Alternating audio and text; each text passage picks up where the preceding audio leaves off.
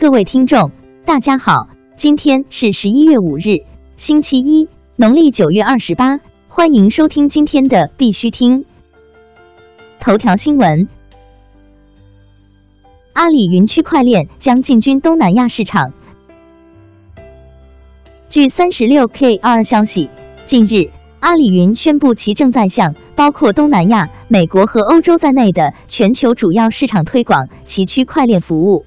阿里云区块链服务是基于主流区块链技术的企业级 PaaS 平台服务，帮助客户快速构建更稳定、安全的生产级区块链环境，减少在区块链部署、运维、管理、应用开发等方面的挑战。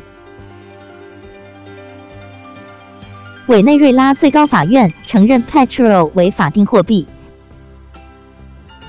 据 SM World News 报道。根据委瑞内拉最高法院一项法令，政府应促进并保证使用加密货币作为支付手段。这表明最高法院承认 Petrol 为法定货币。国内新闻：EMD 与华硕等七家公司合作，提供八种不同矿机。据 SM World News 消息。尽管芯片制造商 AMD 曾表示，在第三季度与区块链相关的 GPU 销售收入微不足道，但仍然未放弃区块链行业存在的市场机会。AMD 官网显示，AMD 正与 Sapphire 蓝宝科技、ASRock 华擎科技、ASUS 华硕、MSI 微星科技、BioStar 硬泰集团。TUL 和 Regentech 合作提供八种不同的加密货币挖矿设备，以满足不同的客户需求。和财经 APP 核查发现，AMD 官网没有显示该公司各种矿机的价格，但提供了 GPU 性能和官方供应商的联系方式。九江银行首笔区块链金融业务顺利落地。据九江新闻网消息，九江银行总行贸易金融部与中国建设银行江西省分行近日通过区块链系统顺利交易第一笔付费停业务。本次业务的落地是对数字九银的积极探索和尝试，标志着该行在区块链技术方面从科技概念正式迈向实际运用。蚂蚁金服井贤栋表示，区块链技术将大规模应用于今年双十一。蚂蚁金服董事长井贤栋在第二届钱塘江论坛上谈及专注于探索区块链应用中时，这样透露，今年双十一区块链大规模参与，有非常多海外商品和国内商品都是用区块链的产品溯源，相当于给每个产品贴上原产地产品信息。井贤栋强调。科技是这个时代最大的红利，蚂蚁金服、支付宝将坚持科技创新驱动。李启威表示，BTC 是一种更好的货币形式。据 Bitcoin Exchange 报道，莱特币创始人李启威在比特币创建十周年时称，自己在一篇谈论丝绸之路的文章中了解了比特币。认为 BTC 是一种更好的货币形式。自从比特币创建以来，无法相信它已经过去了很长时间。它可以用来替代法定货币，每个人都会使用它。永辉超市强化生鲜安全，上线区块链溯源系统。据东方财富网消息，近日永辉超市上线了区块链食品安全溯源系统。利用区块链不可篡改的特性，为生鲜食品流转的各环节进行存证。目前，永辉区块链溯源系统除了应用于多宝鱼产品外，也在肉制品、果蔬等其他生鲜大品类进行了试点推广。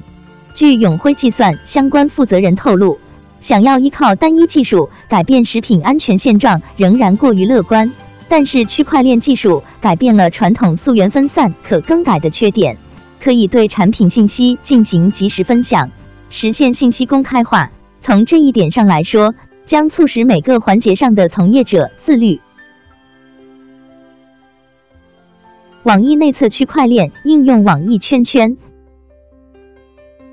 据三十六 KR 消息，继网易星球和易头条之后，网易的第三个区块链应用来了。这次的应用叫网易圈圈。从目前的公开的信息来看，网易圈圈仍处于内测阶段。跟此前的网易星球类似，用户可以通过邀请好友获取原力，在网易圈圈中，则是可以获星钻。据网易圈圈官方介绍。星钻是网易圈圈基于区块链技术向用户发行的权益证明。国际新闻：印度汇丰银行首次利用区块链处理海外贸易。据 Business Standard 消息，印度汇丰银行首次利用区块链技术进行了一项贸易金融交易。印度汇丰银行和印度私营企业 Reliance 发布联合声明称，区块链支持的信用交易促进了 RIL 与美国 Tricon Energy 之间的运输。RIL 联合首席财务官 Srikant Venkatachari 认为，区块链的使用将出口文件的交换时间从现在的七天减少到不到一天，具有显著的潜力。哥斯达黎加一百五十英亩土地接受 BTC 等加密货币支付。据 Daily h u d l e 消息，比特币房地产网站显示，哥斯达黎加帕里托县一块面积一百五十英亩的土地正在出售，标价二十六点五万美元。除了美元以外，还支持 BTC、ETH、LTC 和 XLM 进行支付。美 SEC 年度报告表示，减少加密货币相关诈骗数量目前是其首要任务。据 News 消息，美国证券交易委员会 SEC 在最新的年度报告中表示，减少加密货币相关诈骗数量目前是他们的首要任务，并且特别提及了 ICO 活动。据悉，由于公众对加密行业兴趣的增长以及该行业的复杂性。导致许多新手投资者成为骗局的牺牲品，加密相关骗局呈指数增长。该年度报告因此重点提及。